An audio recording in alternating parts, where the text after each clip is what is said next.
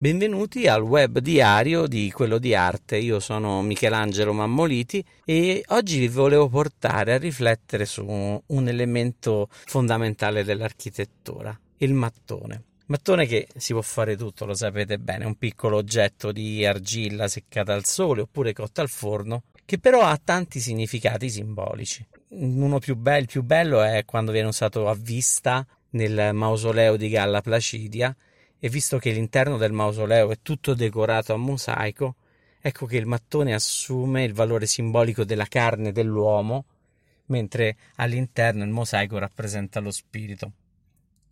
Ora, proprio su questo volevo portarvi l'attenzione, perché se noi andiamo a pensare a quando è stato creato il mattone, quando è stato inventato, dobbiamo tornare indietro rispetto a noi di quasi 6-7 mila anni in Mesopotamia, quando le prime civiltà pre- mesopotamiche venivano create, civiltà monumentali, grandissime, e forse il primo elemento che ha permesso la costruzione della città è stato l'invenzione del mattone. Un mattone che ha liberato eh, tantissimi costruttori dal dal problema del, del, costruire perché ha semplificato l'architettura. Prima era quella megalitica, invece adesso col mattone, con questi piccoli oggetti, si può costruire. Dov'è la, il legame? Qual è l'aggancio col simbolo?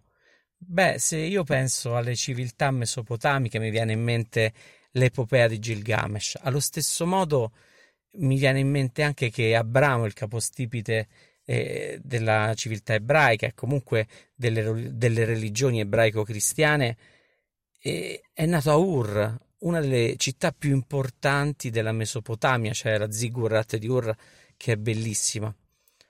E quindi, se immagino alle, alle origini di queste due civiltà, quella mesopotamica e quella giudaico-cristiana, trovano tutte e due nel, nel, nei loro testi sacri la nascita dell'uomo tratta dalla terra. Quella terra che può essere argilla modellata, infusa poi dallo Spirito di Dio, quindi un'argilla che viene cotta in qualche modo. E quindi ecco che, legandomi poi al valore simbolico del mattone, mi rendo conto che effettivamente c'è un aggancio strepitoso tra la simbologia che abbiamo imparato a dare al mattone e alla propria origine. In fondo l'essere umano, se lo osserviamo bene nel modo di costruire, ha trovato nel mattone quello che è il segno della civiltà, nell'argilla cotta o nell'argilla comunque essiccata. In Mesopotamia con l'argilla si faceva di tutto, non si facevano solo i mattoni.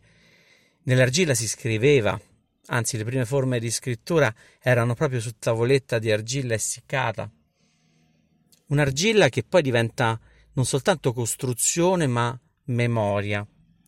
E quindi questo mattone che nasce, viene inventato, diventa l'attestazione più importante di quello che è il progresso umano.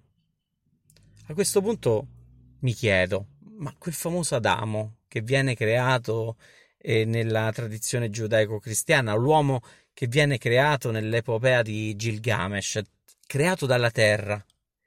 Domanda: non è che per caso è una visione mitica della creazione delle prime città? La riflessione è interessante perché poi questo oggetto, che è il mattone, arriva a noi in una strada molto lunga, articolata e ce lo continuiamo a portare dietro. Proprio adesso che sto registrando davanti a un bellissimo muro di in cortina a vista in mattone e è una costante e forse un materiale anche che ci dà sicurezza. Sapete quando si dice investiamo sul mattone? Non lo so. Questa riflessione è un po' forse strampalata o divertita fondamentalmente perché mi piace fare questi agganci. Quindi ho bisogno adesso di voi e sentire cosa ne pensate in merito. Scrivetemelo qua sotto e magari poi affronteremo nei prossimi giorni un'altra puntata del web diario proprio legata a questo argomento. Nel frattempo vi ringrazio per l'ascolto e vi saluto e vi do appuntamento alla prossima puntata del web diario di quello di arte. Buona giornata a tutti.